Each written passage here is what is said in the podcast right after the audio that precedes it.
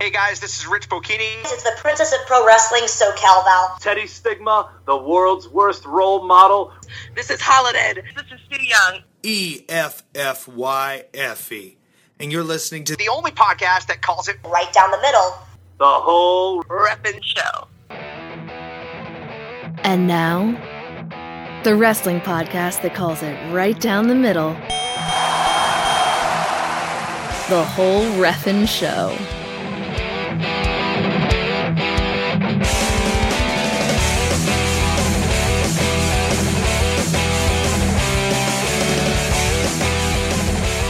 Hello, ladies and gentlemen, boys and girls, dear listeners all, welcome to the Whole Reffin' Show, the only wrestling podcast that calls it right down the middle.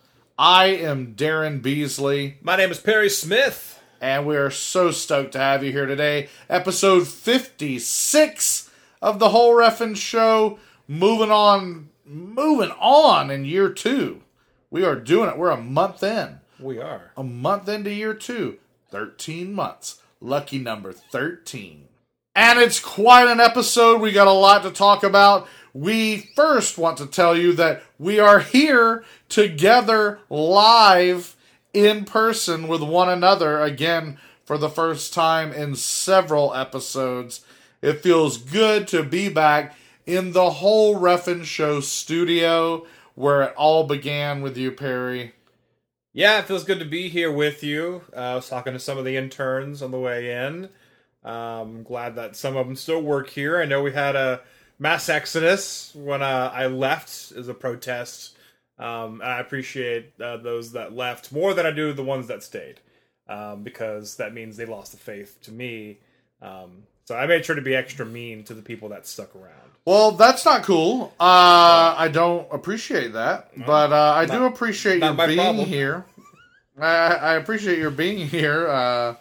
Not so much your attitude. Okay. But you don't like my attitude era? Because that's what I'm going through right now. I'm going through an attitude era. Oh, okay. So you're going to use a lot of sign language. I am. Tell everybody they're number one. Yes. And you're going to form a V with your arms. Yeah. With your genitals at the crux. Yeah. Okay. This is a crux. Is fulcrum, maybe? It's been a long time since I took physical science in high school. Okay. But something about a fulcrum. Okay. Also, fulcrum is just a cool word anyway. It is. We'll try to use fulcrum a few times throughout this broadcast. Oh, it's happening. It's going down. Okay. Because just don't you forget it. I won't. Don't you forget it. Also, on today's show, we're going to talk about one of the ladies of the WWE. Oh. A bit disgruntled. Or is she? Oh. We don't know, but something is afoot at the Circle K. Something is afoot with Nia Jax. And Shawn Michaels returning to the ring? What? Shawn Michaels stepping foot in the squared circle? Something is strange afoot at the squared Circle K. That's, yeah. We're also going to talk to you more, dear listeners, about how you can see us live, when, where, and what we're doing.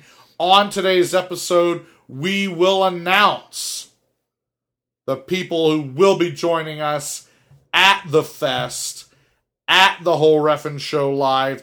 Stay tuned and listen. You're going to lose your minds when you hear who all is going to join us on stage at the Hippodrome in just 1 week. Man, that's crazy. We're a week away. We are a week away from the Whole Reffin' Show Live at the Fest 16. And then, the day after our show at the Hippodrome is the biggest Fest Wrestling show of the year. Fest, we are family. And ladies and gentlemen, dear listeners, we are going to present to you a rollout of the card for Fest Wrestling's We Are Family. It is a hell of a wrestling card. I look at this card and I just marvel at it. It's an all day event. It's going to start pretty early afternoon and it's going to go pretty late. So I'm just glad that I'm on this side of the continent for it. So I'm looking forward to it for sure. Yep, we're glad to have you back, and they'll be glad to have you. Plus, it was a little odd standing at at last month's Fest show by myself was kind of like... Oh, I'm sure. Hey, wait a minute. I'm sure you leaned over to whisper something funny or, you know, a observation, and then it was like, oh, like, hey, Perry, guess what? Oh, no. And then you heard the Dawson's Creek music. I don't want to wait for our lives to be over. Oh, I did. The funny thing is, I did. Oh, I did.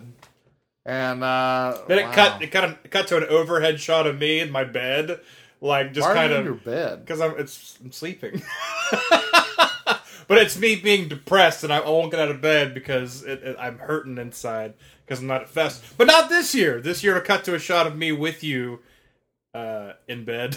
Well, I hope so. Depressed that we're not at Fest, but we will be there. It's confusing. It's confusing. Now we'll be at Fest Wrestling, folks, and you should be too. And there's a Dynamite card, and we're going to tell you all about it once we do. I have a question real quick. I have an answer real quick. Okay. I never watched Dawson's Creek. I never did either. Okay. James Vanderbeek, though, is he Dawson? Yeah. Okay. Yeah, because I think the lead female's name is like Pacey or something like that. I don't know. See, I could be wrong about that. And there are some Dawson's Creek marks out there right now going, no, you stupid son of a bitch! Well, dear listeners, that is not all. We're not only going to talk about Dawson's Creek. We're not only going to overuse the word fulcrum. Mm-hmm. And we're not only going to talk about Shawn Michaels and the Circle K and Fest.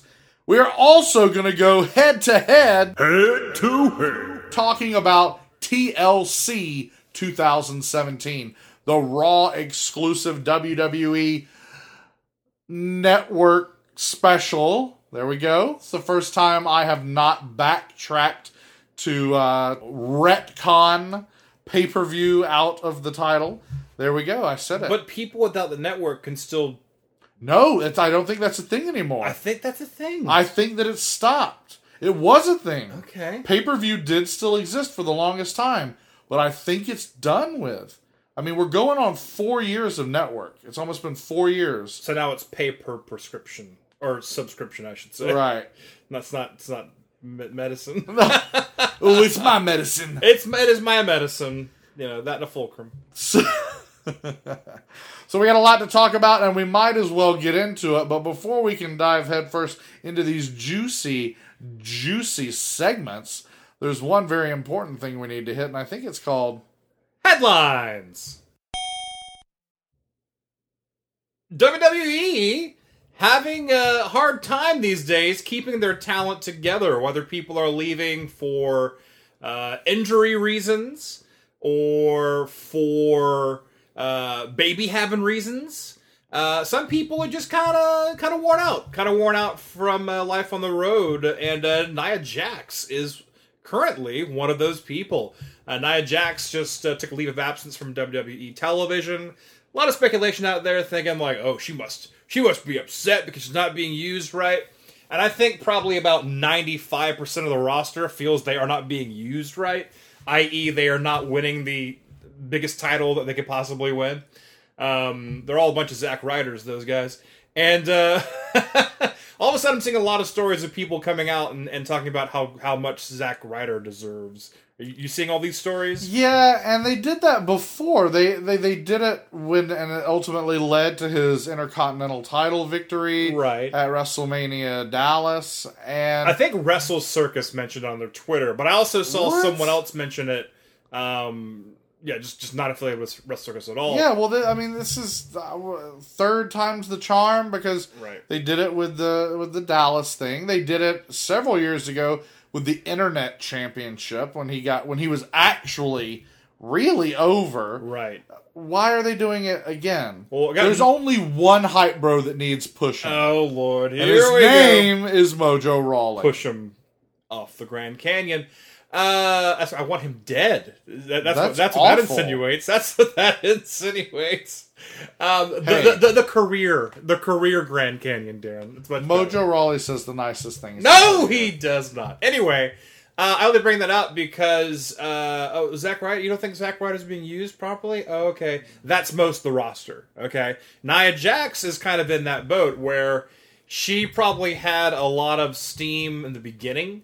because they booked her right in regards to her. They kind of booked her alongside, Strowman's beating up enhancement talent. And that was working really well for her. Only thing is they never... There was a time on Raw where they never wanted anyone but either Sasha or Charlotte to have that belt. I think Nia came at an unfortunate time because Charlotte was on this long winning streak. So that's tough. We talk about the show many times where it's hard to push talent when people are on title runs. Oh, absolutely. NXT is probably the worst at that, unfortunately, as much as we love NXT. So Nia, it seemed like, and we've had many head-to-heads. Head-to-head. Where we've thought we think it's Nia's time now to win the belt for a while. Yeah. Okay, no, I think Nia's gonna happen this time, and just never happens. So professionally, if she did step away because she was unhappy with how her character's being treated, duh. I think anyone can look at this and be like, yeah, well, I can see why that would be the case. We couldn't cut out a month or two of Nia being champion. That's fine. That's totally fine. She's a believable champion. She's a believable monster. She is. I don't know that anybody wants to see it. Right. I wouldn't mind seeing it. I don't think that people should be this upset if this is what she's upset about, and she's that upset enough to walk away. Or even request some time off or whatever.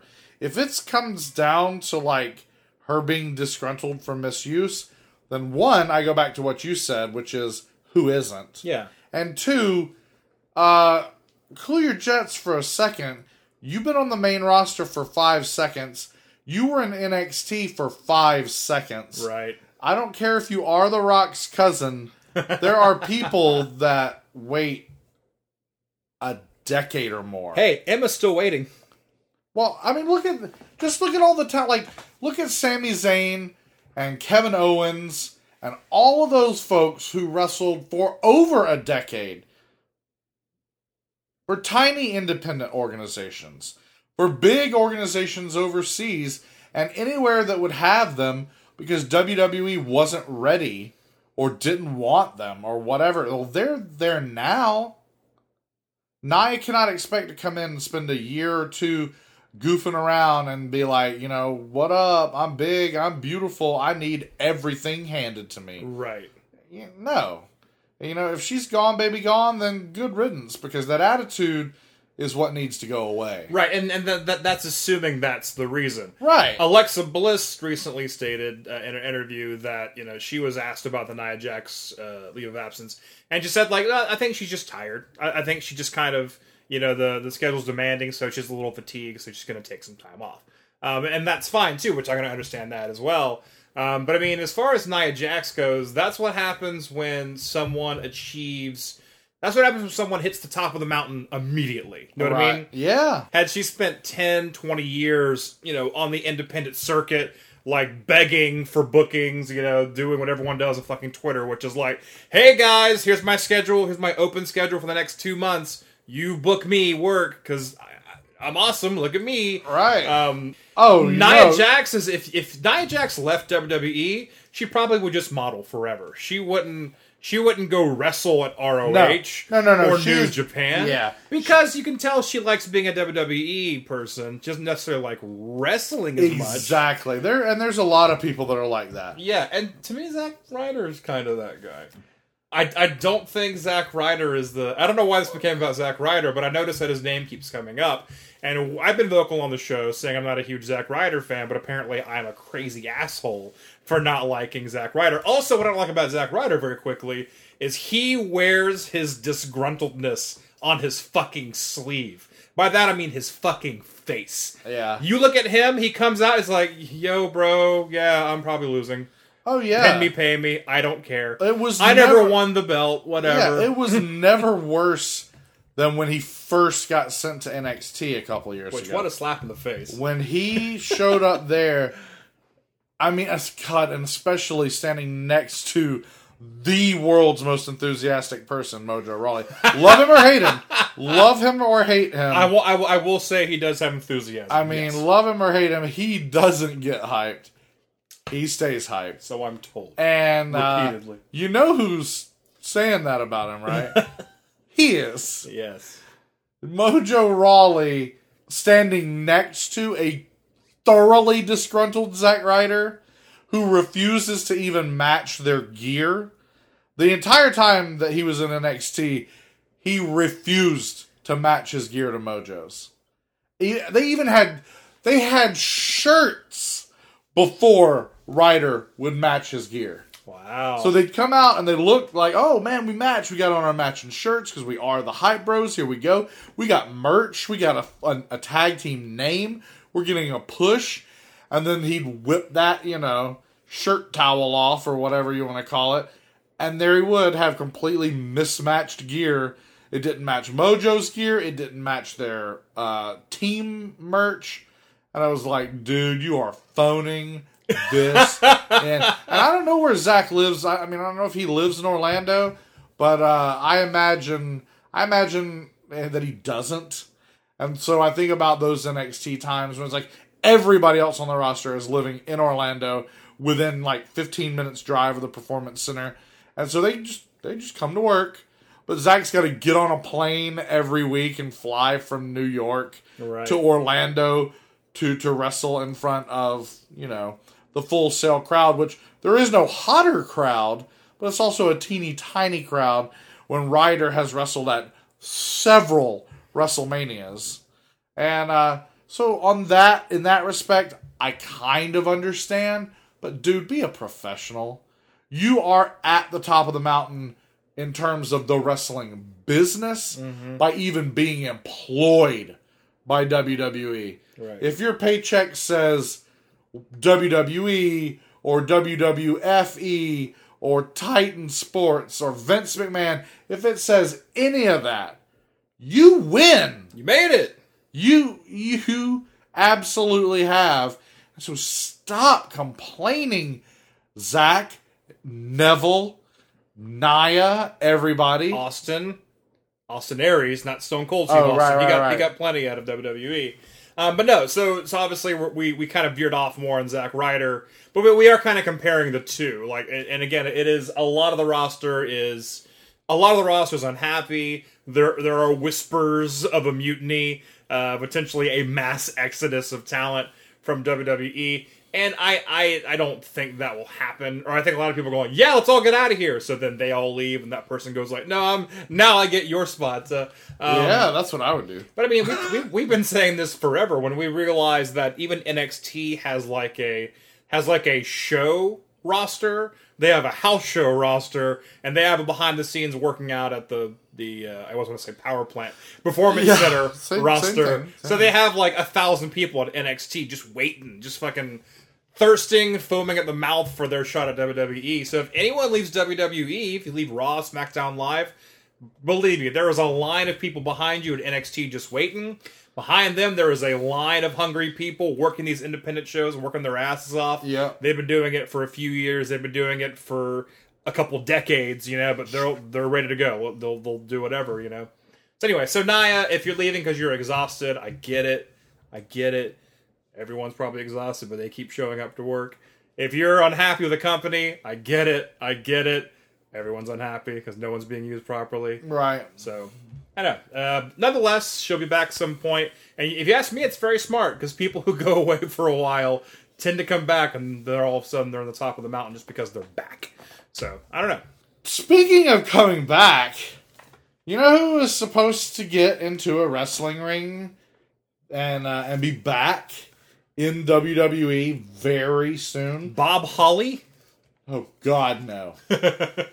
I dare say, if Bob Holly ever makes a WWE return, I will retire from this podcast. Wow! What if he's Sparky Plugg, Bob Holly? Then I will destroy any record of this podcast ever having existed. And any record of my ever being a fan of professional wrestling. You would have me out in the street, unable to feed my family, unable, you know, for our unpaid interns to feed their potential families. I don't know them that well. But you wouldn't just because Sparky Plugg made a comeback. Yes. Okay. I mean, short answer, yes. Okay. Bob Holly is the worst wrestler of all time. Wow. Bob Holly says the nicest things about you, Darren. No, he does not. Oh, no, that's what it feels like. I don't believe that. That's what it feels like. Bob Holly, oh, God. Oh, he's so bad. Oh, man. Sparky Thurman Plug and Hardcore Holly.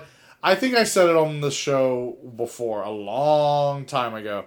The only Bob Holly moment of his entire career that I ever enjoyed was on ECW television when Vince brought back ECW for Sci-Fi Network and Rob Van Dam was fighting Hardcore Holly on ECW TV, and he put him through a table and the metal frame around the table gashed Bob Holly's back so severely it looked like when you take a filleting knife, like a fish knife, and you go to directly to the spine of like a giant salmon, and you just fillet it, and you can't see anything at first, and then you just... You pinch the skin? And then you just turn, you just flip it. That's what it looked like. It looked like I was going to see the dude's spine, or at least a rib. Right. Because, and I'm not talking about a joke played on a wrestler backstage. Not that kind of rib. Right. No. I thought I was going to see a portion of Thurman Plugg's rib cage because his back split open so much so that it didn't even bleed properly. It, like, squirted blood, and then it was just like, we can't react fast enough. Wow. This is more like a butcher situation than, like, a cut. Right. It was Well, the way that and looks, I laughed and applauded. It's my favorite moment of Bob Holly's career. Hey, Bob Holly, you did it. The way that may have felt and the way that looked is how I felt mentally every time Bob Holly's music would hit. Yeah, I'd have to watch him wrestle someone who was way more talented than he was. Okay, there is one other good thing about Bob Holly, Crash Holly. Okay, Crash Holly was good. Crash Holly was good, in spite of being Bob Holly's cousin or whatever he was supposed to be. Wow. Everything good about Bob Holly was either done to him or was just kind of a reference to him. Or done in spite of him. Right, exactly. So Bob Holly... Oh, you don't suck in spite of his sucking. Good job, Crash. We may have veered off course again. Darren, who's coming back to the Squared Circle? Oh! Shawn Michaels. Hey, Shawn Michaels. The Heartbreak Kid. The showstopper. Mr. WrestleMania. Tell me more. Shawn Michaels is stepping into the ring, but not to wrestle. Oh, this is already a letdown. He's putting on the zebra costume, and he's getting in at an NXT show to referee. Special guest referee, HBK Shawn Michaels, as Drew McIntyre, the NXT champion, is taking on Adam Cole, baby! Apparently, this is the night before, at an NXT live event, NXT house show, whatever you want to call it. The night before War Games? Is that correct? Do I understand that right? Yeah, it's going to be in San Antonio. Okay. So it's... Michaels will be there anyway. I guess my question is it actually going to be at an event they have the night before? Or is this one of those things where it's like they record 3 or 4 matches before TakeOver comes on? Because TakeOver is only a 2-hour pay-per-view. Right. So to make it a 3-hour show for the live audience, they record an hour's worth of quote-unquote NXT TV before TakeOver. Now, maybe that's what they're going to do and have that match and then air it like 2 or 3 weeks afterward? Mm-hmm. Or is it not going to be televised at all? And if it's not televised at all because it's simply a live event, why the hell would you waste Shawn Michaels on that? Or why would you waste Starrcade on that if it's untelevised? Also, if the belt changes hands, that will dramatically change the match at TakeOver, which is Andrade Cien Almas taking on Drew McIntyre for that belt. So I guess they can't just like, well, we'll get the details of that in a couple weeks, folks. I mean, because if shit happens, shit happens. So I don't know why. I mean, this idea still, it just broke. This news just broke. So it's not fleshed out right now. But when we find out more, we'll tell you guys for sure. But regardless, I'm excited about seeing Shawn Michaels in NXT. In any capacity, it's always nice to see. That's going to be neat, though, in that diminished, ambient light in the arena and the basicness of the black and the white. Right.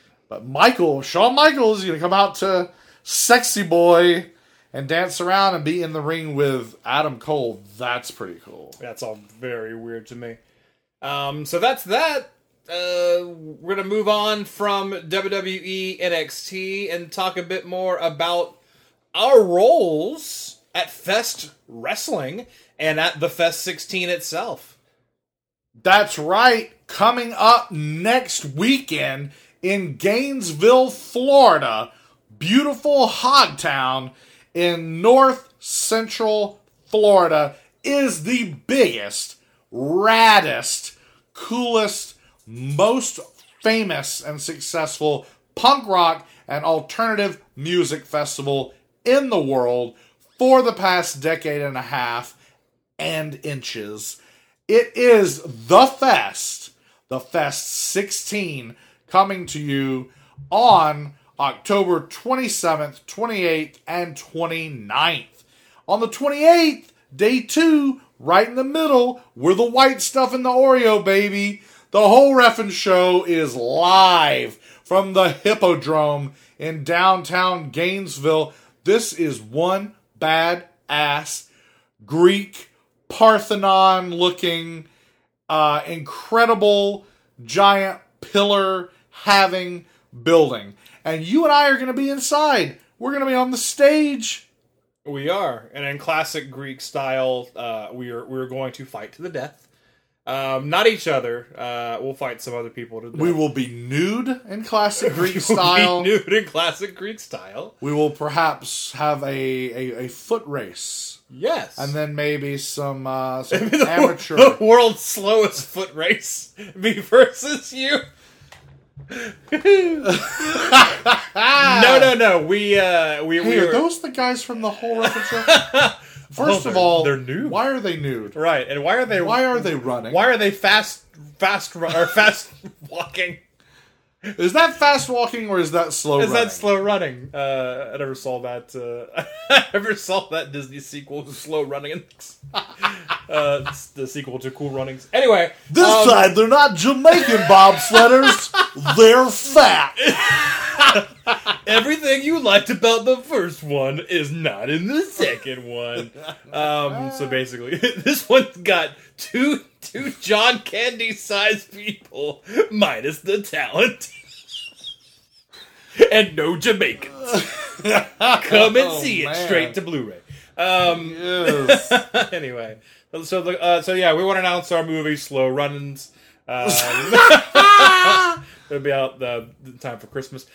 I can go ahead and guarantee that Doug E. Doug will be returning for the sequel, however.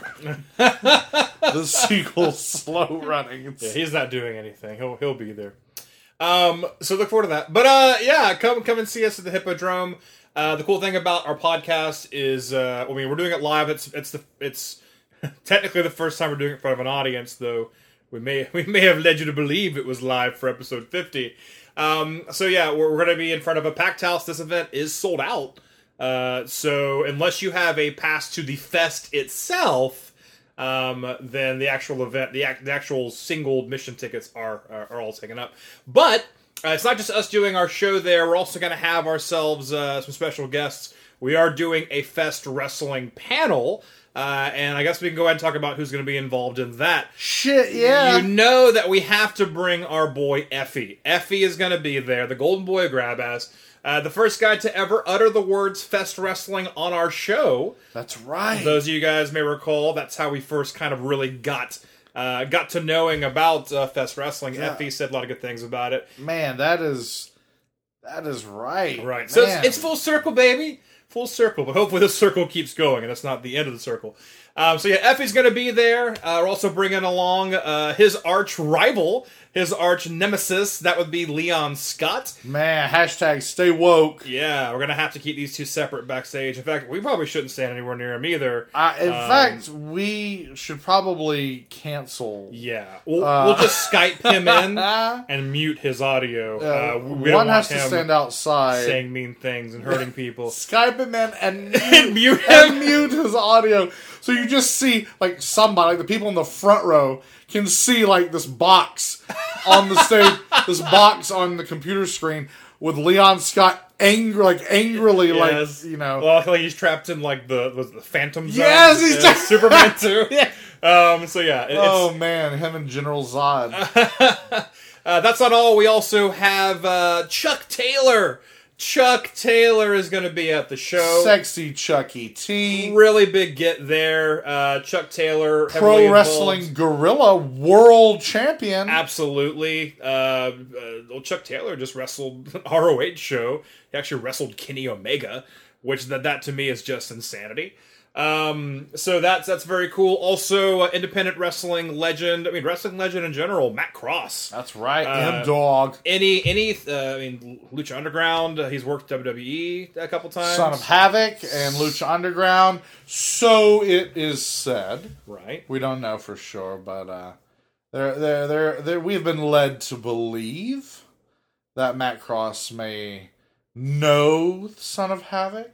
Oh, yeah. A lot of speculation there, of course. So, yeah. I know every time I see Matt Cross at Fest Wrestling that it's going to be a damn fine match. Absolutely. You always look forward to the Matt Cross match. I mean, all these guys, you look forward to their matches. There are rare misfires at Fest Wrestling, if any at all. If that's not enough, the star power from these four ass kickers, we, as if we need help talking... Let's bring a couple more motor mouths on stage with us. Let's bring out the very, very talented, essential part. You could say, and I dare say, the fulcrum of Fest Wrestling. Mm. The announce team of Max, Greg, and Rich Bocchini, friend of the show. Rich Bocchini, friend of the show. We forgot to say EFFY, friend of the show as well. So yeah, we're bringing on the greatest commentary team in all of independent wrestling. Dare I say all of wrestling? There you go, Max Craig and Rich Bocchini. So looking forward to that. We got a pretty full boat. We might have a name or two more jump on last minute. That's the thing. These are the people that we can guarantee. These are confirmed. But you never know who's going to show up. You never know. Because first of all, it's the whole reffin' show. So you never know who's going to show up. Second of all, it's Fest Wrestling. And third, it is day two, Saturday. Oh, sweaty day. Their Halloween weekend right there in Hogtown. Who knows who may jump up on that stage with Darren and Perry, your heroes. That's right. That's going down on October 28th on Saturday in Gainesville, Florida at the Hippodrome. Check out the Fest FL.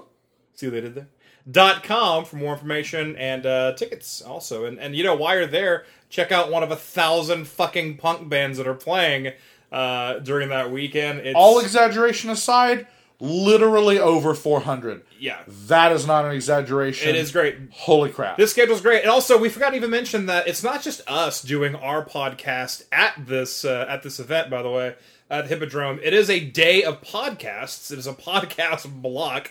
After that, you get the Art of Wrestling with Colt Cabana. That's right. The granddaddy of them all, the godfather of wrestling podcast, goes on directly after us. Colt Cabana bringing his Art of Wrestling back to a live stage. Colt Cabana, no stranger to having a live version of his podcast. Very excited to be working alongside Colt Cabana. And this time he will not be coming to you live from studio apartment in Chicago. But no, he will be coming to you live from the Hippodrome immediately following us, the whole reffin' show. Yeah. So you got the only wrestling podcast that calls it right down the middle, followed by the progenitor, The Art of Wrestling with Colt Cabana. And then Chris Gethard is doing his podcast. Chris Gethard's pretty famous, pretty popular. He's all over my HBO Go. He's known pretty well throughout the, I want to say the underground comedy, but the UCB, Upright Citizens Brigade people, they all like him a lot. He's done a lot of stuff over there, UCB in New York. Thank you for actually saying Upright Citizens Brigade. Oh, I didn't just assume that everyone knew what UCB stood for. Especially non-wrestling, wrestling fans even might not know what UCB stands for. So. Right, and that's why I'm thanking you. Okay, yeah, because absolutely. Typically, there's a lot of UCB people that I enjoy, but, I don't always enjoy the way that they only refer to themselves as UCB. Right. Well, it's kind of a gangland there, in the comedy world. You know, living. And if you don't watch out, they might murder you. Oh no! Similar to how Dino Bravo was murdered. Oh my God, Darren, we can't laugh at that. We're not laughing at it. We're not laughing at it 2 weeks in a row. We're laughing at mentioning that we shouldn't talk about that. Anyway, living in Los Angeles for 10 years, I know plenty of young comedians who are like, oh yeah, I'm over at UCB, or the worst one was IO West.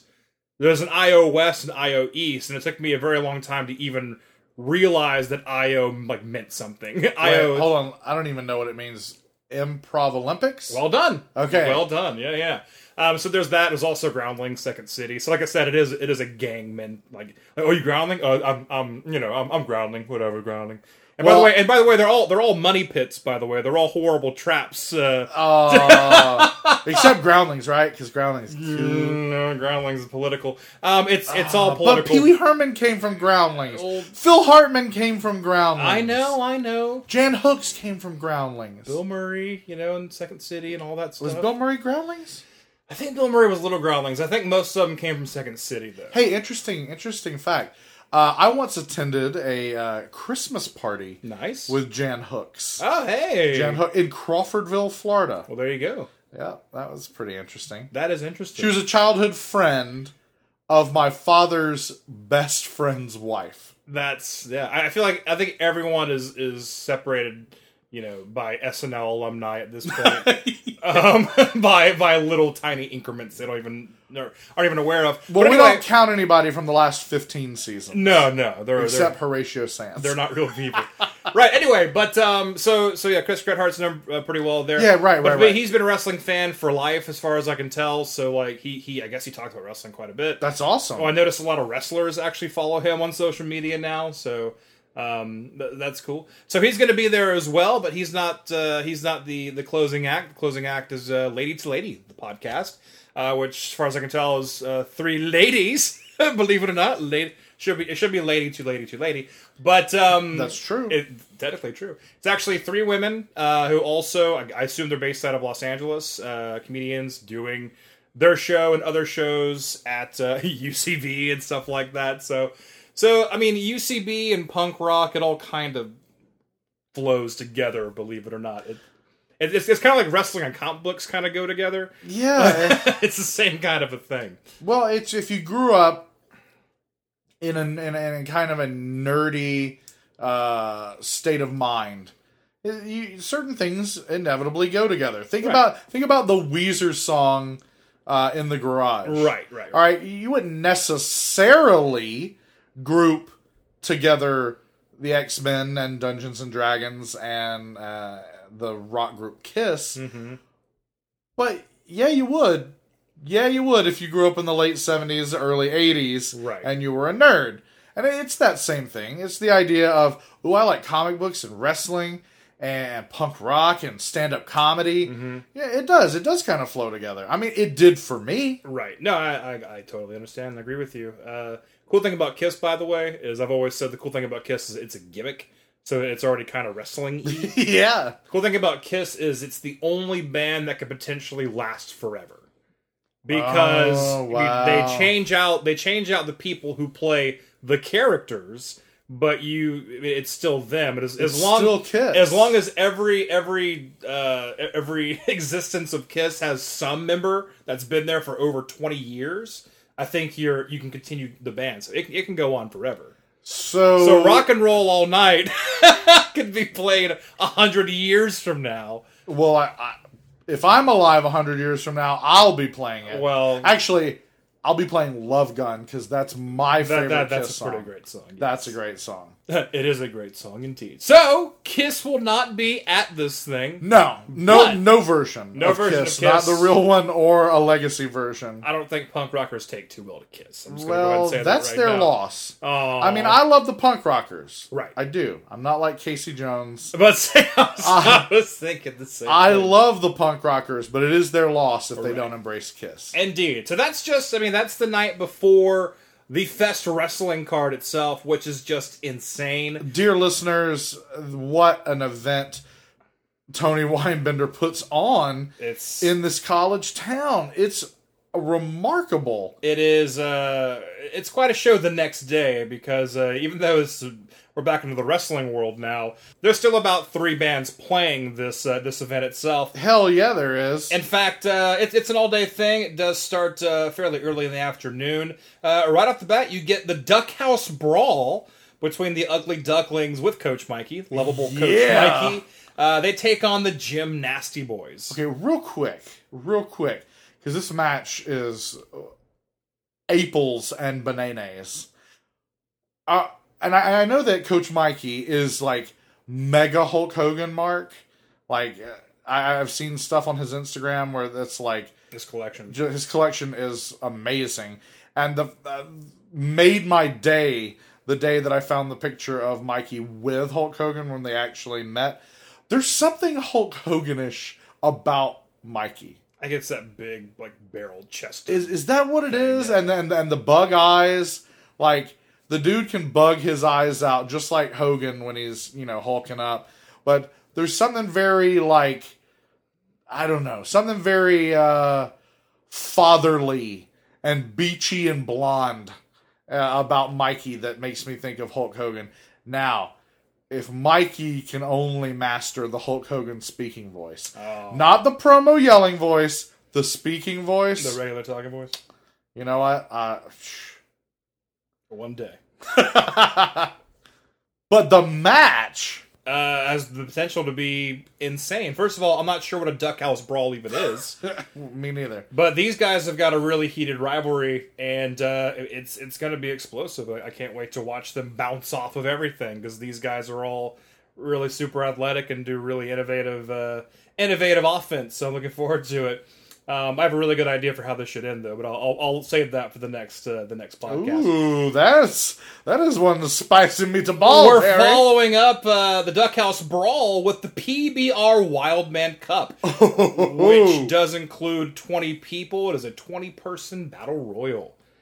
That's insanity all by itself. That's intensity in 10 cities, live at Budokan. Exactly. I don't envy old Max and Rich at the commentator. Holy crap. 20-man PPR Wild Man Cup Battle Royal. And the first band plays after that. We take our first intermission, but you don't want to leave. You want to stay for this. The Randy Savages. Yes! The punk band, the Randy Savages, will take the stage, and they'll play for half an hour. And I love those guys. I love those guys. What is not to love? A punk rock band that dresses like the Macho Man Randy Savage. All of them. Not one of them. All of them. And they all have different Macho Man attire, like from different eras. Yeah. They sing songs about the career and the life of the Macho Man Randy Savage from the perspective of the Macho Man Randy Savage. Dear listeners, find them. I know you can find them on Bandcamp. If not Spotify or YouTube, go check it out. We played some of their song, Ooh Yeah, Dig It, on this show after the first time we saw the Randy Savages perform at Fest. Right. But I'm totally stoked to see them perform again. Oh, yeah. It'll be a treat for certain. After that, we start with part 2, because this is broken up in parts. That's how big the day is going to be. It's like a WrestleMania for Fest Wrestling and for independent wrestling in general, because it's called We Are Family, because it's not just Fest Wrestling. Tony Weinbender, the promoter, wanted to incorporate other organizations, kind of get everyone together, because they realized, hey, we're all family. We're all independent wrestlers. None of us are competing with WWE. None of us are really competing with each other. We're all trying to put on a good show. And you know, I don't know who to give full credit for that first thought, but I'm going to give a damn big hunk of the credit to Tony Weinbender. Because as long as I've known Tony, which is going on a year pretty soon, Tony has been preaching that. Yeah. And he was preaching it before we even saw it happening. Yeah. With Fest and other companies, and certainly before we saw it happening with any other companies that aren't Fest. I'm giving a chunk of credit to Tony for that idea. And luckily, companies like Defy out of the Northwest is totally on board with this idea. Defy is one of the big ones. Also Freelance, ECW, Fest Wrestling, and of course Wrestling Revolver also involved in the show as well. So yeah, a lot of people, a lot of hands on deck for this one. So it's just cool to see names that I haven't seen before, so I'll see wrestlers I haven't seen before, which is kind of cool. Kind of weird to see like non-Fest people involved in matches sometimes at this point. In fact, part two does begin with Freelance versus CZW. Matt Nix and Shug D with Jason Saint take on Cannonball and Jimmy Lloyd. Freelance versus Fest, Stevie Fierce, who is the Freelance World Champion, takes on our boy EFFY. Oh man, pull for EFFY. Pull for the feminist icon, the weapon of sass destruction, right. EFFY. I agree completely. Also weird to see EFFY fight someone who is not Leon Scott. Very, very weird. Also Ronan. I forgot to mention Ronan and Brainbuster also involved. Alex Chamberlain, who is the Ronan champion, is taking on John Davis. So cool. Very cool. Oh, man. John Davis, formerly of ROH. Ooh. Former tag team champion at the very high level of ROH. Also, John Davis. I booked John Davis for a few months, a long, long time ago. Many moons ago. Trisha Dora, we like her here at the Whole Reffin' Show, is teaming up with Savannah Evans and Aria Blake. They're taking on Priscilla Kelly and Camilla Kane and Jamie Sinegal. So there you have some more action there. Another band performance, Team Death, which I don't recommend the act of.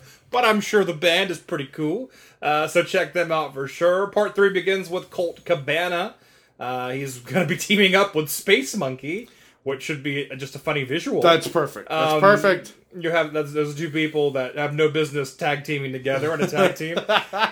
Man Scout Jake Manning and Zane Riley teaming up. Apparently Caleb Connolly not showing up at the show because you usually find him attached to Zane Riley. Rachel Ellering, who was just in the Mae Young Classic, she's fighting Holodead, frenemy of the show. Frenemy indeed. Old Holodead called in. You listeners may recall that happened. The Carnies taking on The Boys, taking on Tech. And yes, it's those The Boys from ROH. It is those The Boys. Dalton Castle's The Boys, and the Carnies are pretty well known throughout the indie world. Hell yeah, they are. Tech. Three equally charming heterosexuals. We say a lot of good things about Tech. Those guys get better and better and better every time we see them, so looking forward to that. And is there a better wrestling name than shit-talking Jim Sherbert? Nope. No is the answer. Not since Jesse the Body Ventura has there been a name that good. Oh, man. Fest Wrestling's WrestlePalooza title match. Eric Cannon, who's the champion, taking on Maxwell Jacob Finstein, or MJF. Another band performance, Jukebox Romantics, takes the stage and plays for half an hour. Part 4! You've already seen so many wrestlers, but it's not over yet. Wrestling Revolver Open Invite Scramble, Matt Palmer, who is the champion, versus Jason Cade, versus Serpentico, a.k.a. Lucha Cruz, versus Caleb Conley. Hey, there's Caleb Conley, yay! Versus Anthony Henry, versus Matt Cross, who will be on our show the day before, versus Saif Al-Sabah, who we saw him a couple shows ago. So that'll be very exciting. Double date match, Joey Janela and Penelope Ford versus Laura James and Joey Ryan. Dude, I cannot wait for this. That match is a headliner on any card except this card, which is just a card of headlining matches. Right. I mean, that is an amazing match. That has the potential to be talked about in indie wrestling for eons. Right. And it still keeps going, man. Defy Wrestling Championship match. Shane Strickland defending his Defy Championship against Desmond Xavier. Whew. That is literally going to be all over the place and bouncing and flipping and all kinds of fun stuff. Looking forward to that one. Those guys put on an excellent match every time. And I'm super jazzed and psyched about this because the Fest Wrestling Championship will be defended. Was not defended in the last show because the champion, Sue Young, was actually overseas at the time. Defending it in Spain? Defending it in Spain. Successful title defense because Sue Young, the champion, friend of the show, takes on Chuck Taylor. And soon to be friend of the show. Soon, hopefully soon to be friend of the show. He may hate us. I don't know. I said he looked kind of like Val Kilmer in Top Gun once, and that should be good enough to be a friend of ours. Sure. Everybody wants to look like Iceman. That's right. Not Bobby Drake. Val Kilmer. I'll look like Bobby Drake, sure. So that is tremendous. That is way too much talent.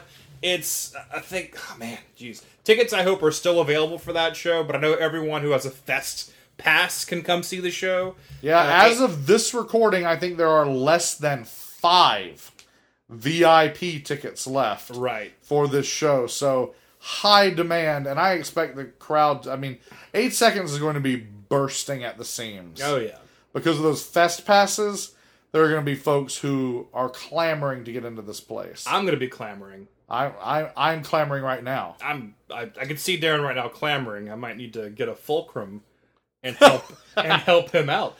So that's it, man. That's the Fest Wrestling schedule.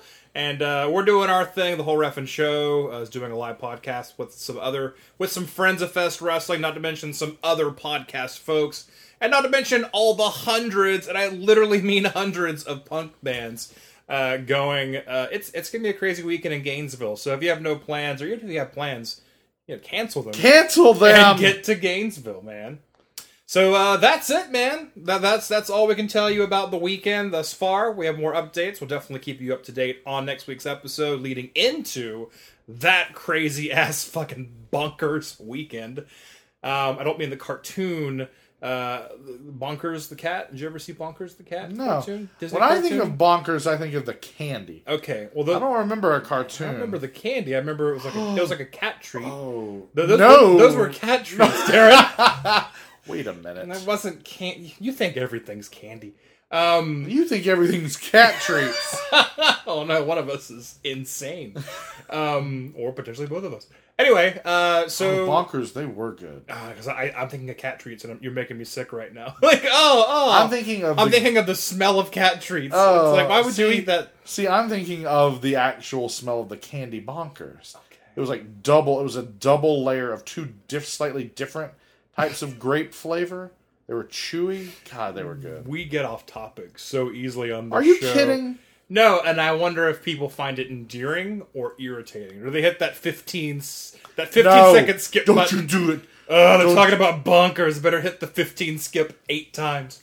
And that's all we know about Bonkers. So anyway, Shawn Michaels successfully defending his championship. So anyway. Wait a minute, what? Shawn Michaels won a chair. Back 15. What I missed. That's all Bonkers bullshit. Anyway, so that's going to be that wild and crazy weekend. Again, we'll tell you more about it when we get there. And that's it, because Darren and I have to talk more about WWE. Because it's another week, folks. Another week, another pay-per-view. That means another head-to-head. Head-to-head. WWE's Raw brand is bringing you TLC 2017. That's Tables, Ladders, and Chairs, the latest network special from WWE's flagship brand, Monday Night Raw. On Sunday, October 22nd, from Minneapolis, Minnesota, you've got Tables, Ladders, and Chairs. Oh my. Right. We've got a pretty interesting card. I'm going to say right off the top, this is one of those cards that if you just don't talk about the matchups, don't talk about winners and losers, just make a list of who appeared on this show, and then look back 6 or 7 years from now, and you're going to be like, what the hell is this? Right, this is like you're looking through your VHS collection of pay-per-view tapes, and you go like, what what was that? What was Breakdown 2003 about? And you look in the back and go, what the fuck? And Exactly. Yeah. What? Eddie Guerrero? D'Lo Brown? Yeah, huh? Yeah. He was already there? He was still there? What? D'Lo Brown versus Brock Lesnar? Wow. This is one of those shows. This is totally... Wow, because of the abundance of women and cruiserweights and really gimmicky characters, this is precisely what we're describing. Well, that last match is pretty gimmicky. Yeah, I'm very surprised they're having that main event, especially going right into Survivor Series. But this is kind of an appetizer for Survivor Series. This is all a commercial for Survivor Series, and I'm okay with it. I think that some of these matches will combine together. They will Voltron into Survivor Series matches, or they will just organically build over the next few weeks. But, yeah, you're right. A lot of these are turning into Survivor Series matches before our very eyes. But it's an entertaining card, and I think we need to jump in head-to-head. Head-to-head. And sort this shit out. Yes, we do. But quickly, I will quickly say that this is a commercial for Survivor Series, but everything is a commercial for WrestleMania. And WrestleMania itself is a commercial for the next WrestleMania. I was about to say, WrestleMania is a commercial for the next WrestleMania. Yeah. Oh, man, the train never stops a-rolling when Vince McMahon is the conductor. Aerosmith was right. The train kept a-rolling all night long. Well, we're going to kick off the night in Minneapolis with a match between a couple of very talented young ladies. One, a mega veteran at this point, Alicia Fox. Again, in the world of wrestling, when you say someone is a veteran, let alone a mega veteran, that means she's old. She's really old. But she still looks super young. Well, because they signed her when she was like 19. Like she was one of those first like baby signees. Boom! Nia Jax, take a fucking lesson from her. Man. How did we not cite that immediately? Yeah. That is a woman who fucking knows what side her fucking bread is buttered on, knows that she lucked into a job at WWE, and just does what she's told, and you know what? She still shows up on pay-per-views, and you know what? I think she's talented as hell. I really like Alicia Fox a lot. I do too. She's extremely talented. Mm-hmm. She can play a character if they will just let her. She's returned to it for about 2 or 3 weeks now. She's playing the character that I mentioned several weeks ago when she finally popped back up on TV, period. When I mentioned that right after WrestleMania 30, leading up to WrestleMania 30, and then the night of WrestleMania 30 in New Orleans, Alicia Fox had a great, essentially crazy like a fox character. And it was so good. Her post-WrestleMania press conference from WrestleMania 30. It's on the network. It's like in its own little block. And it's the night that Dean Ambrose really got himself over in a post-WrestleMania press conference. Go watch Alicia's. It's amazing. And it's the first time I thought, hey, that chick's got it. She can do it. Right. And then I watched her on Total Divas for a few years, and you know, I mean, she may be crazy like a fox, but she was entertaining on that show. Give her the ball and let her run with it. Maybe she's not the most amazing wrestler in terms of like Becky Lynch, Charlotte, those natural born, highly skilled ring technicians. You know, even like, you know, obviously Natalya. But she can hang. And she's got amazing ability, like physical ability, natural ability. She can do crazy shit with her legs. I'd say legs for days. Exactly. And she can wield them. So, despite her veteran status, she is taking on Sasha Banks, who, hell, at this point has several years under her belt as well. That's right. And this is an interesting match. This is, of course, a story of crazy Alicia, and everybody loves Sasha, and so... Here we go. Let's let Sasha have, an opportunity for her comeuppance to go back at Alicia for Alicia attacking her. And that was brutal, man. In the match they had on Raw, Sasha ends up with a bloody mouth. Then she gets thrown into all the carts in the back, and man, when Alicia's slinging those knees at you, running knees, I'm like, holy crap. It's painful watching Sasha get thrown around when Charlotte and Sasha had their Hell in a Cell match, and Charlotte is trying to throw Sasha into a table in hopes of, like, breaking the table, but Sasha is just bouncing off the table because she's so tiny. Yeah. It's just like, just give up. Just stop doing that. Just break the table over your leg and pretend that she went through it. You're hurting Sasha. So seeing Sasha thrown around like that, it's very, ow. But Alicia, also pretty frail looking, pretty fragile. She's very thin. Yeah. But I don't know. It should be a decent match. Yeah. Who do you think is going to win though? I mean, I think Sasha is going to win. They're not pushing Alicia Fox to anything. But I think they might be.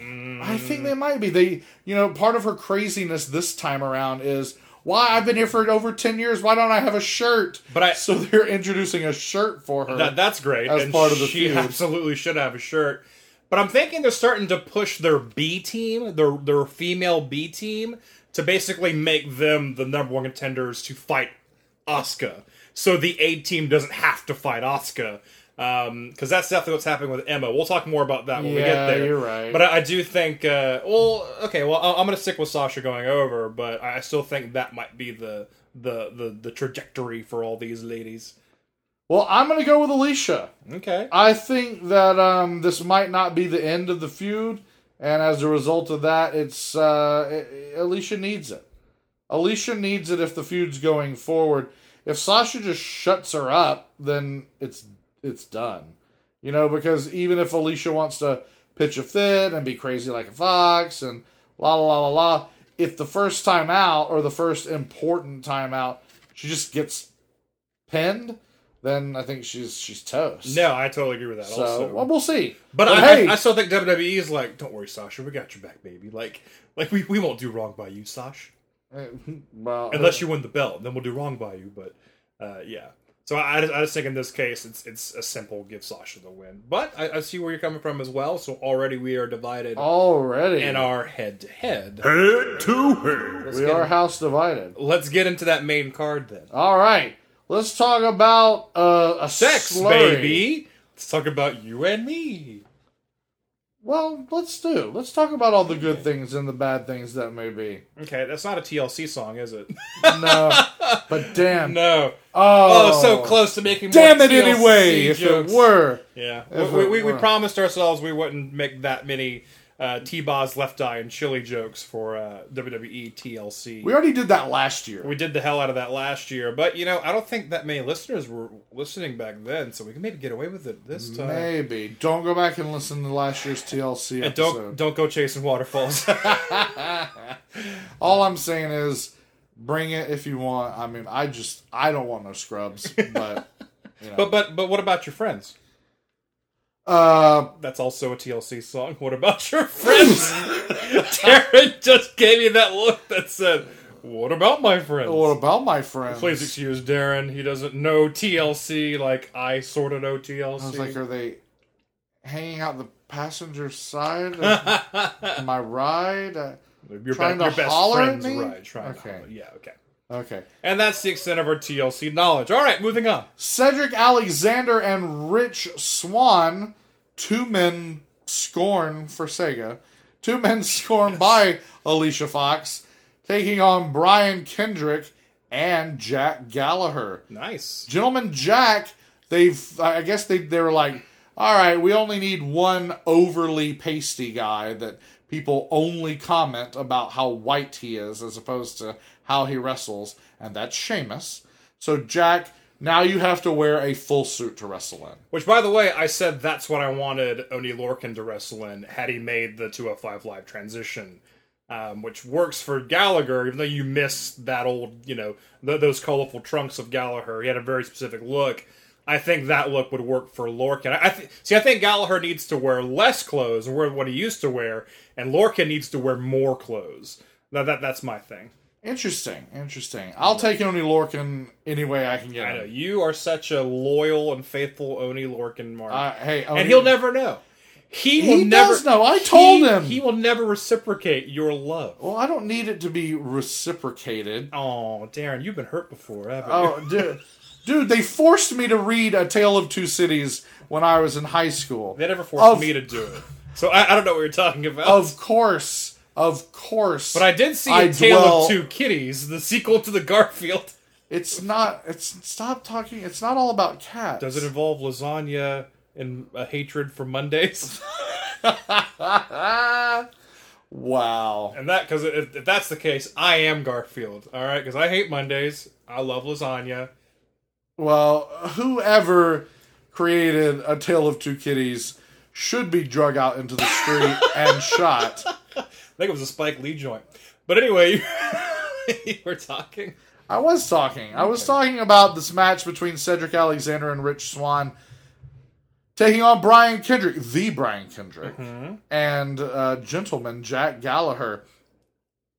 I hope this doesn't get pushed to the pre-show. It's being advertised as being part of the main show, and that's really cool. Multiple cruiserweight matches, multiple women's matches. Like I said at the top of this segment, this is one of those cards that you're going to look back on and go, good for them. This is decent booking because it's different. It's a variety show. This is, show. This is what Raw is capable of being. Right? No, it is. And you just said the dirty words pre-show, and I'm kind of like, man, what does Sasha Banks feel like getting kicked down to the pre-show? But, nonetheless, I'm glad for these cruiserweights that they're on the main pay-per-view network special card. Network special, please. Oh, network special card. If it's not kicked down to the pre-show, those poor souls. That's where they go to die.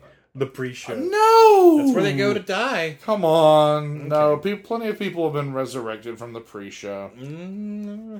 But who you got to win this match? There, I'm gonna go with Alexander and Swann. I think we need something like that. Like, boom. We need something out of the gate here. We need some babies.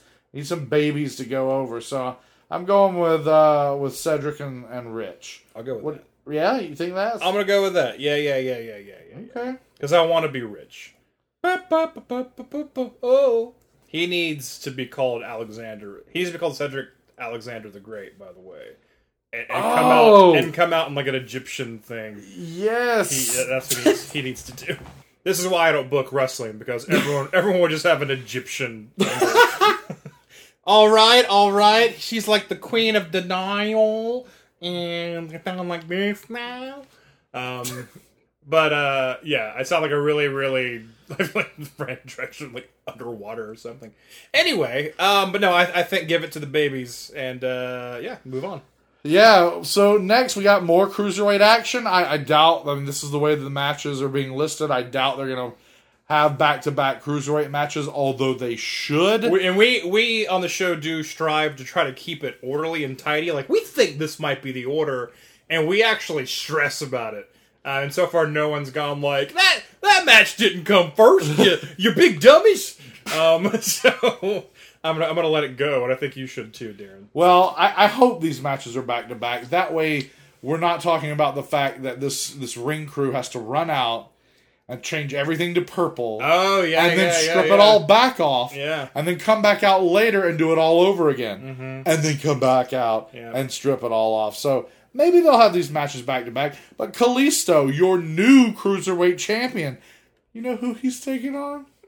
No. He's taking on a... What we got here? I can't believe this. Enzo Amore. The freshly heel turned to death. Enzo Amore. Trying to get that Cruiserweight Championship back. Bada boom, realest champ in the room. He wants to get it off Kalisto. Realest former champ in the room. Ooh. Kalisto, a.k.a. Baby Rey Mysterio. Yes. I like to call him Baby Rey, and I want my Baby Rey. He's probably bigger than Rey Mysterio Jr., by the way. He is, but he's younger. Okay. That makes him a baby. Okay. Not a baby face, but a Baby Rey. A baby Rey. This not Sweet Baby Ray's, which is a barbecue sauce. Oh, of course. Not Sweet Baby James. Oh, James Taylor. Mm-hmm. So this is the thing with Enzo is breaking up Cass and Enzo Amore. It seemed like they were just trying to destroy Enzo Amore, like Cass just getting out, just fucking devastating Enzo at every turn, and then Enzo being sent to F5 Live. But I think because Big Cass went away, they don't want you to forget Big Cass, so they kept Enzo around. And Enzo, it seems like, got this push all of a sudden. And it seems like he's the one that took out Big Cass. You know, he's the one, and he takes credit for it, I think, on the air. You know, he's the one that sent Neville away. So it's funny because all these things are actually happening in you know, the real life. But he's taking credit for it all, so he actually legit looks like a badass to wrestling fans. Right, and 1 week after being the focus of the hatred of the entire roster of 205 Live, 1 week later, he has all the heels on his side. Yeah. I mean, how brilliant is that? I mean, already this mess with... obviously, he was going to feud with Neville, but Neville's gone the way of the dodo for a shoot, mm-hmm. and that leaves Enzo focusing on Kalisto, but also focusing on Mustafa Ali, and a lot of hate going around, and it's hard to see there where the line is. It's a big cup. You know what it's full of? Cup of haters. The cup is full of a cup of haters. The big cup is full of multiple cups of haters. Wow. It's very interesting. It's full of cup of haters and lettuce and tomatoes. So that's odd. But anyway, it's very funny to me because Neville was like, screw this, you made me champion forever and I beat everyone, but fuck you, WWE.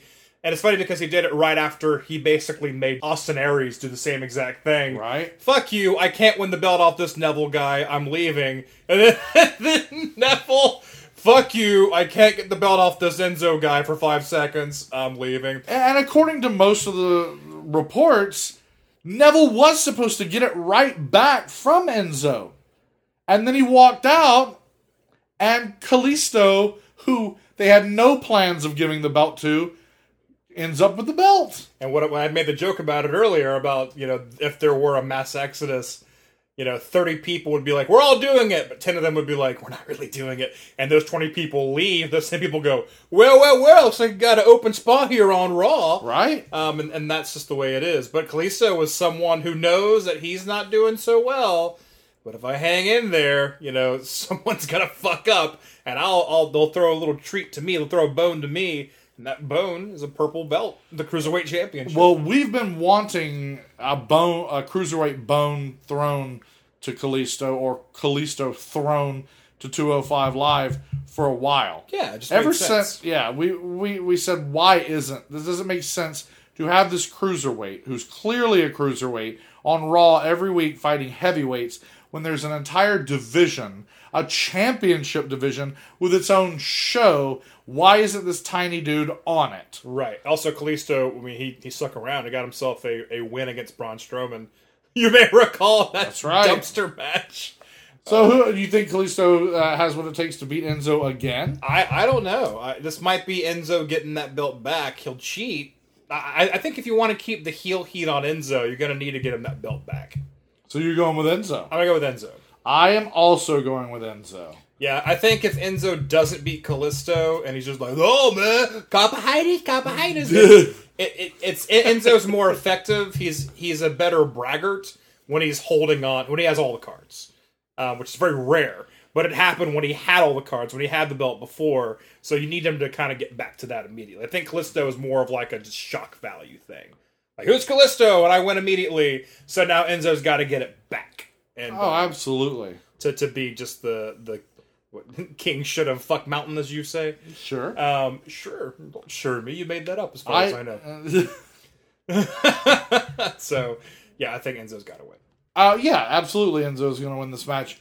Next up, the Women's Raw Championship is on the line as the champion, Biscuit Butt, Little Miss Bliss, Alexa Bliss, 5 Feet of Fury, takes on the lady who called her Biscuit Butt. About to say, please mention, for those tuning in late, that's what Mickie James referred to her as. Mickie James. It's not us being horrible misogynists. No, I would never. Well, Biscuit Butt, where, come on, let me touch you. Oh, no, we're not a couple of Harvey Weinsteins. Oh, so, there it is. Mickie James retaliating against Little Miss Bliss for all the ageist jokes. Want some honey for the biscuit butt? Basically, it was saying, more about that. You got a biscuit butt. Right. And I don't even know really what that means, but... Also, I hate all the age jokes on Mickie James. It's totally not fair. They're acting like she's Mae Young or Moolah. And I get why she's being especially, shitty. Alexa's doing her job. But I don't like that. And Mickie James can't feel good about that either, even though it's all in good fun, but it's like, it's fat jokes to Nia Jax. I mean, it's the same exact thing, so. Oh, I know. And in reality, even though Alexa Bliss looks like she's 16, Alexa Bliss isn't that young, and Mickie James is not that old. In the world of wrestling, she's that old, apparently. So. Well, in the world of wrestling, yeah, she kind of is, but she's not some old lady. She doesn't wrestle like one, and she certainly doesn't look like one. Mm-hmm. But I get it. I mean, I kind of like it. I think if anybody else were doing it, it might not be as good. But Alexa, man, she can talk asses into seats. And she talks me... She talks biscuit butts into seats. And she talks me into being really interested about this feud. She's such a, like a weirdly compelling... heel. Like, I just find myself kind of just true blue old school heel, like gritting my teeth and waving my fist like, oh, you little bitch. Alexa really strikes a chord. She seems like bratty. I think because she looks so young, because she is small, she looks like bratty kid. Right. She has kind of that bratty kid quality, which she plays up, and she's really good at it. And no one likes a bratty kid. Exactly. No one. Because you just want to smack them. Unfortunately, you have to get a sanctioned match to smack her, so... And if she, squirms her way into a win, then it's like, no, she wins again, that bratty child! And I think that bratty child's gonna win on this night. I think Minneapolis is gonna see yet another victory from 5 Feet of Fury. Yeah, there's... Mickie James is someone who's won the belt several times. I don't see her getting pushed into that spotlight, especially with Hurricane Asuka coming in. So yeah, I think they built up Mickie James enough to be worthy of competing with Alexa Bliss for the belt, but I don't think she'll actually get the belt. So Alexa Bliss goes over. Yeah. Yeah, I think you're right. As insensitive as the Hurricane comment might be, Hurricane Asuka is coming. Yeah. Hurricane Asuka is coming, and you don't want the belt bouncing around before she can have a chance to come for it. Yeah. And I think an Alexa Asuka feud for the belt is going to happen sooner than later, and it's going to be the best possible scenario out of the selection of people on Raw, in my opinion. It's going to be tough if they do it the way they did Shinsuke, in which case they make Asuka talk a lot. And Alexa relies a lot on talking, so it's not going to be great that way. Because Asuka, God love her, English is not her first language, so she doesn't always, come across well. I just hope that people aren't just like, Asuka, I don't get it. So I fear that, but anyway, we'll see what happens there. I just hope they know how to use Asuka, because they didn't know how to use Shinsuke. That is true. Yeah. That is too true. Well, speaking of Asuka, this is her main roster debut. Yay! Not counting some house shows that she worked. Right. And a couple of Madison Square Garden televised shows. This is her official WWE Raw brand main roster debut. The Empress of Tomorrow is taking on Emma. Sad. Such a conflict of interest here, because here we are. We've been talking about Asuka making her roster jump to the main show for so long. Finally happening, very deservingly so. But poor Emma. You think like, oh, they're pushing Emma now. No, they're pushing Emma off a cliff. Right. They're basically pushing her into Asuka just destroying her, which that's the only way this match can go. Like, Asuka can't have this much build-up being undefeated in NXT, only to lose to Emma in her debut match. If Asuka lost this match, it would be the ultimate swerve, but it would also be the dumbest possible outcome. So I'm going to go ahead and just say Asuka wins this match. And then, again, I love Emma, and I wish they would do more with Emma, and they are doing more with Emma, but there's no way in hell she wins this match. No, absolutely not. No. I hope it's a good match, though. It's got to be a squash. It can't even remotely resemble Shinsuke's first match with Dolph Ziggler, where like he barely beat Dolph Ziggler. I couldn't agree with you more. It's Asuka's just got to tear Emma apart, and I hate it, but it's true. Oh, you're probably right. Yeah. Well, we got another women's. Oh wait, no, this isn't a women's match. What? This is a men's match. Well, very quickly, we love how many women's matches are on this card. Yeah, 3. Yeah. 3? Wow. Yeah. There's only 7 matches on the card. And 3 of them are women's matches. Women's Evolution, check. Women's Solution, check. But a man who is not a woman,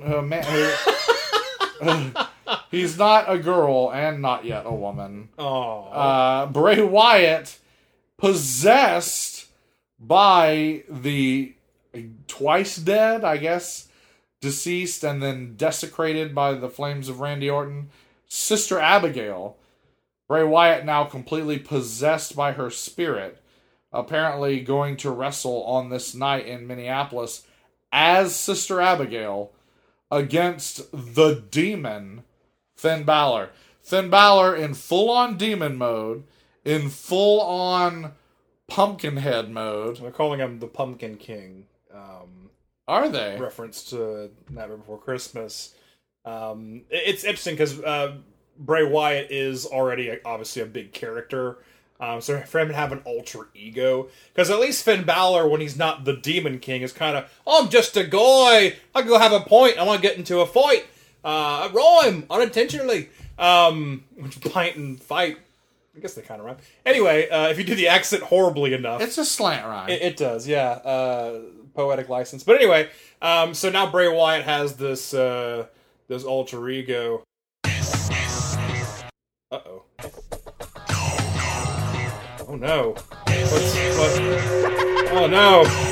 Oh, God.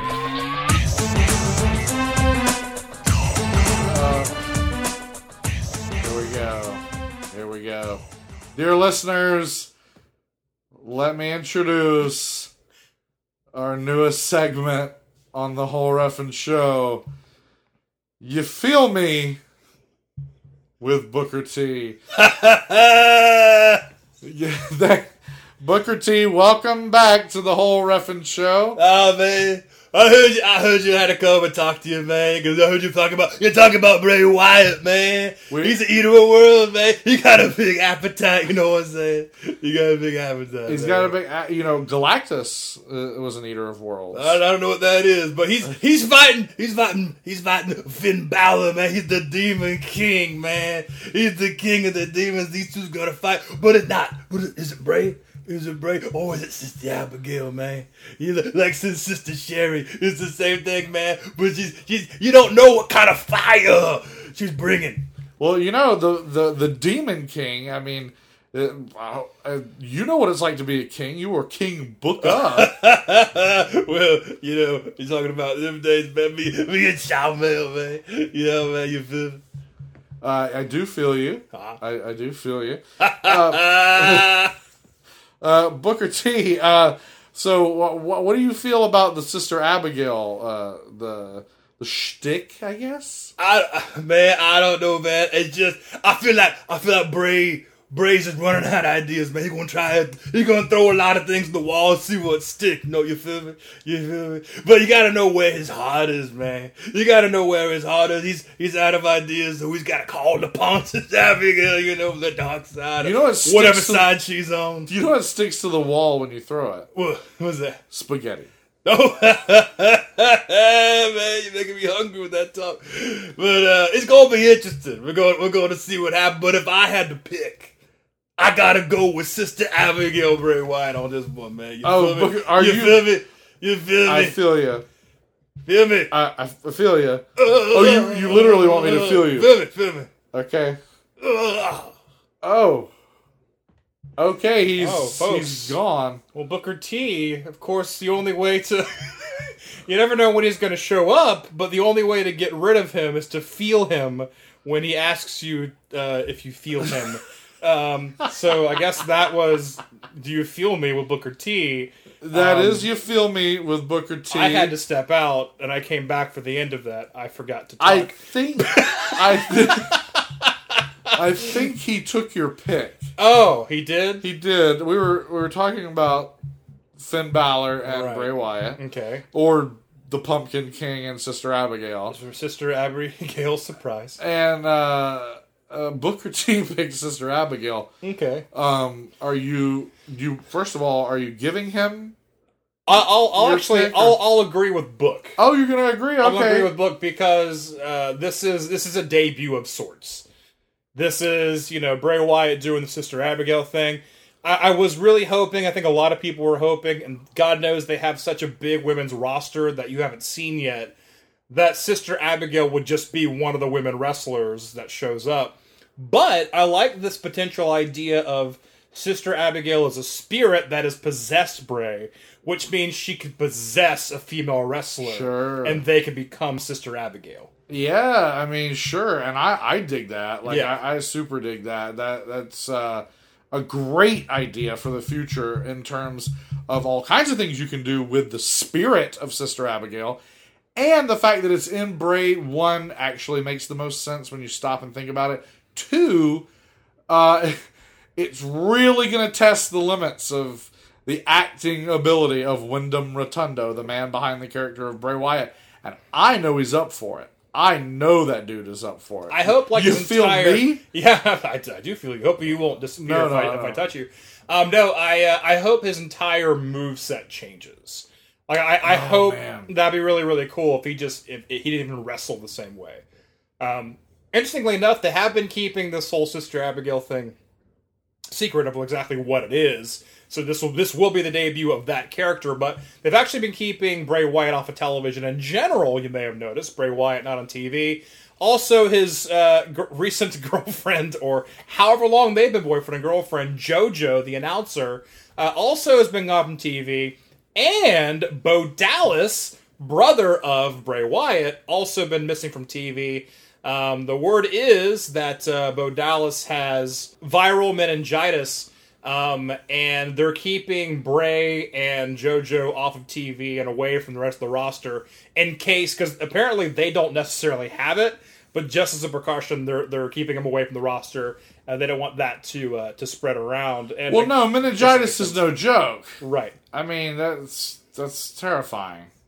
If I'm Finn Balor, I don't want to wrestle Bray Wyatt because of the meningitis, not because of the demonic possession. I don't want any kind of itis anywhere near me. I don't even want John Laurinaitis near me. He's okay. Anyway, so what's your pick? Because I picked Sister Abigail. Did you also? I haven't said yet, but I will say now that I am picking Sister Abigail / Bray Wyatt, whatever... combination of those characters appears before our eyes. I think I agree with you that it is this kind of a debut, and this is an opportunity for Bray to get some heat back because he's steady jobbing to Finn Balor. Doesn't Bray also draw his power from Sister Abigail? Yeah. So this is like the urn, more or less. Absolutely. So, okay. So this is... Yeah, I think this is perfect, and it's so perfect right here heading into Halloween. I don't know where each and every one of you, dear listeners, are listening from, but I hope you have experienced a wonderful cold snap like we have here in South Georgia. The weather has been gorgeous all week long, with lows in the 50s and highs in the low 70s. Home Depots and the oh, man, just beautiful, gorgeous... Lows. home TV. Whether yes, I okay, yes, thank I'm you. With you. You have to at least smile and nod when I make a joke. The gorgeous weather, it makes me feel like Halloween and all the good holidays coming up, which lend themselves in my nostalgia, my infinite nostalgia, to my very, very favorite memories of wrestling.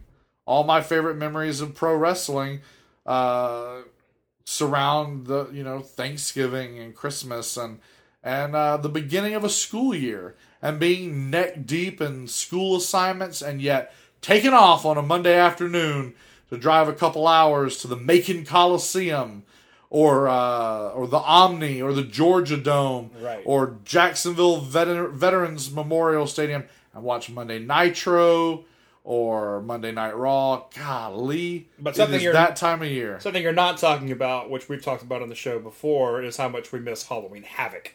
And this match is ripe. This match is Halloween Havoc. As a matter of fact, if we're going to have War Games and we're going to have Starcade, bring back Halloween Havoc. Just call this match Halloween Havoc. Just call it a Halloween Havoc match.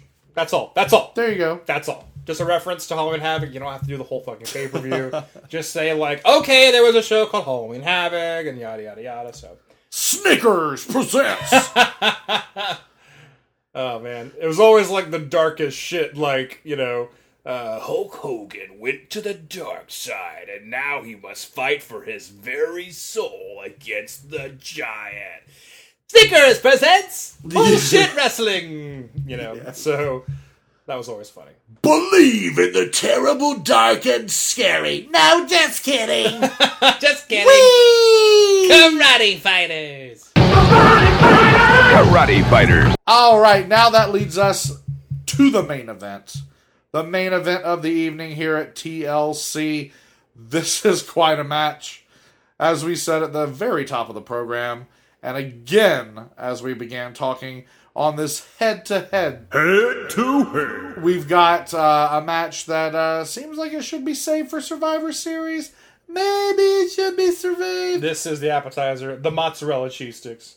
Yeah. Before Survivor Series. It is. The reunited Shield.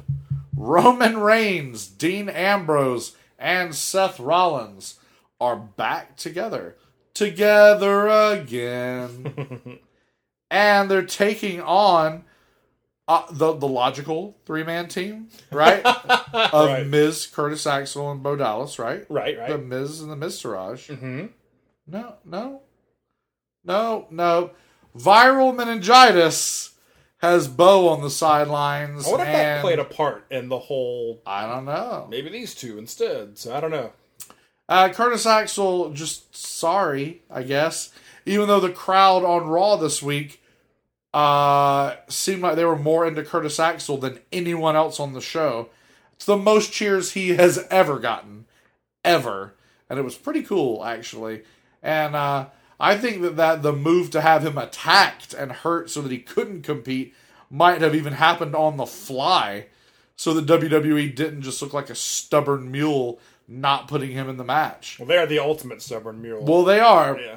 But at least they gave us an excuse for Curtis Axel not being in this match. Storyline-wise, it makes sense. Because otherwise, why the fuck would he not be involved? So, in the absence of the Miztourage, the Miz is joined by The Bar, Sheamus, and Cesaro. Cesaro now, since he is sans front teeth, has taken to wearing a mouthpiece. And then deliberately sounding stupid on the microphone. That's the new gimmick. Is you can't understand him talking with a mouthpiece in.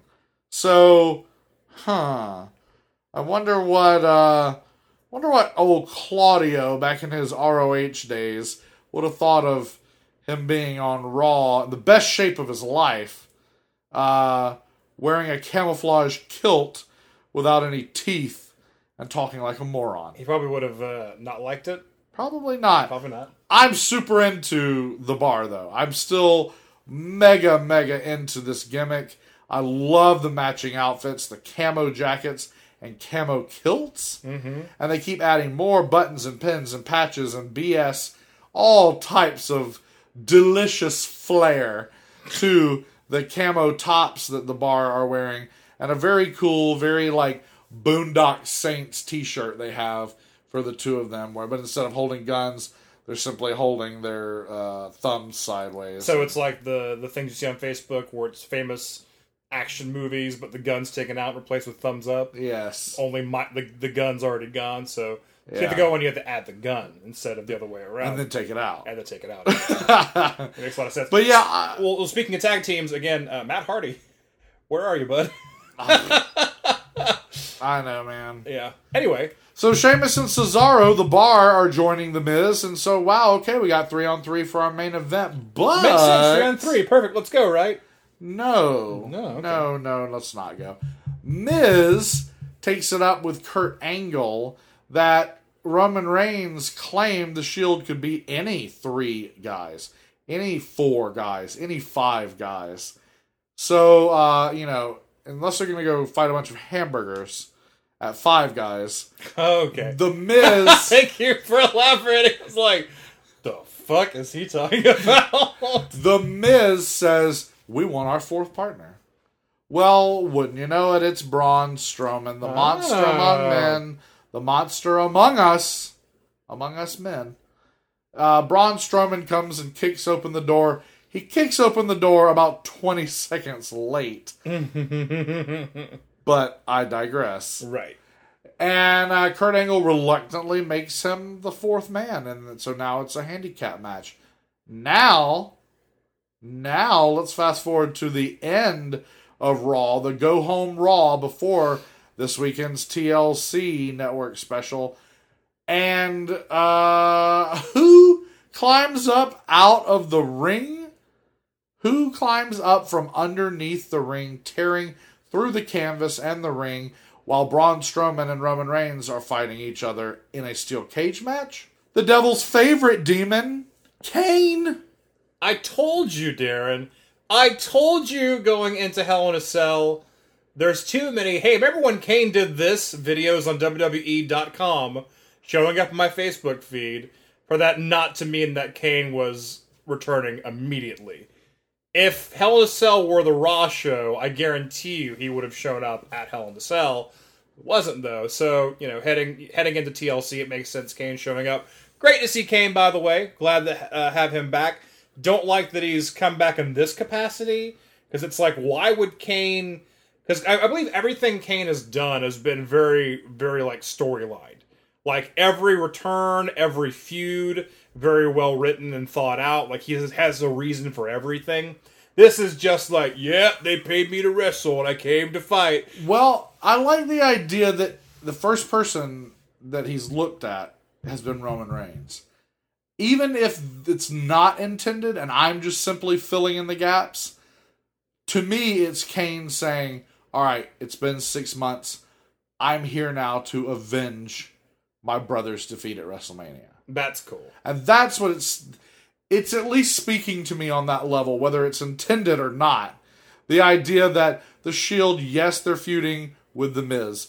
The Shield, yes, they're feuding with Braun Strowman. But don't forget, Roman Reigns, don't forget what you did to The Undertaker. Now you got to deal with his baby brother. Well, don't forget one of Taker's last appearances on Raw. You see Taker leaving. Kane comes out, meets him in the entranceway. And they both leave together and throw up the fists together. Whew. And then that's all great. And I would love that continuity. I mean, word is that Kane's only there for a very limited time. So I guess they're going to use him up real quick and he's back on his way. I guess he did not win his election. Yeah, I don't know. I guess not. Problem with getting into politics and used to be a wrestler, Jesse Ventura's aside, is they always go... Remember when he went through a table? Look at him beating up another man in a wrestling ring. Like, you want that to make rules? And this man will beat up your children. Yeah, I mean, say what you want about, obviously Trump. a lot of things to say, what have you, whatever your political stance is. Linda McMahon is part of Trump's cabinet. And everyone, of course, said, Linda McMahon. And all of a sudden, you see the montage of Linda McMahon doings on Raw. And it's all horrible things, but it's like, she's playing a part. Like, she's not doing these things. Right. But, they'll always go to that. Oh, yeah. You want that to be in charge of things? I was like, that competent actor? Maybe. Do they know political things? because this is a TV show, and I'm not an idiot, so yeah, maybe. Well, you know, that being said, people somehow they couldn't separate Arnold Schwarzenegger. I mean, there's a reason they called him the fucking Governator. Yeah. I mean, because he's killed all these robots. You want him to? Yeah. Yes, we do. Those people must be from Southern California. When I living in California, my friend who's very political and very much a liberal, as a lot of people are in Los Angeles. And I don't really have a political stance at all. I think everyone's silly. But she asks, like, I mentioned, like, I don't vote. And she's like, why don't you vote? And it's like, well, you know, it doesn't really matter to me. Because this is back when Schwarzenegger was up for re-election. And I was like, I'd probably just vote for Schwarzenegger because I'm a big fan of Terminator movies. And she was, like, so mad at me. And I was like, well, that's why I don't fucking vote. Because those are my reasons. So I helped the political process by not getting involved. Thank you. But anyway. So that whole thing. But yeah, so Kane obviously says, like, well, I'm a wrestler. I'm going to go wrestle. So it's cool, again, that he's back. But the deck is stacked against the returning Shield. That's 5-on-3. But the Shield, they say bring it on, man. They say 5. Ha! Make it 10-on-3. No, but unfortunately, there's no more Raws to add to the enemy team. So can the Shield do it? Can they overcome the odds? Not only can they do it, they have to do it. Oh boy! I think they have to do it. They got those t-shirts made, and you want to sell as many t-shirts as you can. Yeah. So this will be interesting, but it's definitely not going to be a typical match where like everyone goes. Actually, this may very well be that. I take that back. It might be Ambrose and fucking Rollins go out immediately. So it's just Reigns to take out like 4 of these guys. Jesus, please no. That would. The audience would fucking hate that. They would shit all over if that's what happened. But I mean, I can see them doing that. Like, oh man, we could really push the shit out of Reigns right now and have him not only beat Kane but also beat Braun Strowman and everyone else with it. I do think it'll come down to Reigns against Kane and Braun Strowman though. At the end of this, right? Doesn't have to. So we'll see what happens there. But I think it will lead into a short feud with Kane and Roman Reigns. Very short feud. But only so much feud to go because you do have Survivor Series coming, and there's not a lot of singles matches, and the only singles match that we know of so far is actually Jinder Mahal, the WWE SmackDown champion, challenging Brock Lesnar, the Universal champion. So I don't know. So I do think the Shield's going to win. Do you agree with that? I disagree. Whoa! I'm saying that Miz and friends win this match. Miz and friends? Miz and The Bar, and Braun Strowman, and Kane. I think it's simply too much to overcome inside the story. And maybe even inside real life. But there's too much to overcome. And I think that the Shield can weather this kind of loss. That conglomeration of powerful and creative and over people, They've got to win. They've got to win. I feel like the Miz and friends have gone over on the Shield so much, even since they've been the Shield. Okay. That's kind of this is the payoff for Shield gets to go over on them now. So I stand by my choice on this 56th episode of the Whole Reffin' Show. I stand by my choice, Miz and friends. Okay. Well, we are a house divided, a house on fire in this head-to-head. Head-to-head. So we'll see who the winner is and who the scrub is. And again, TLC does not want any scrubs. So there you have it, folks. That is our head-to-head. Head-to-head. For WWE TLC. That is tables, ladders, and chairs, for those who do not know. Should be a good show. I'm looking forward to it. Again, a lot of wrestlers you don't typically see on the pay-per-view. / network special, so that'd be nice. Good for them to get that little boost, and yeah, should be good, should be interesting. And tell us your thoughts. Tell us your thoughts on wrestling, on the group TLC, on Fulcrums, #Fulcrum, whatever you want. And there's a lot of ways you can tell us. Find us on Twitter at Reffin Show Podcast. That's REFNSHOWPODCAST. Find us on Facebook. Like and share. And send us a Gmail at The Whole Reffin' Show at gmail.com, THEWHOLEREFNSHOW@gmail.com, or find us on Instagram, The Whole Reffin' Show on Instagram. Like our pretty pictures. You can share them too if you like. You can leave us a comment, start conversations. Let's talk about it. Let's rip it up. Hashtag Wrestle News and Wrestle Views. Hashtag Rip It Up. Hashtag Rip 'em Rip. Yes. That's it. Episode 56 is done. We're going to go celebrate at a very expensive steakhouse or a Texas Roadhouse, whatever is around. And that's it for myself, Perry Smith. I am Darren Beasley. And we appreciate you joining us here on the only wrestling podcast that calls it right down the middle, The Whole Show. Bye-bye!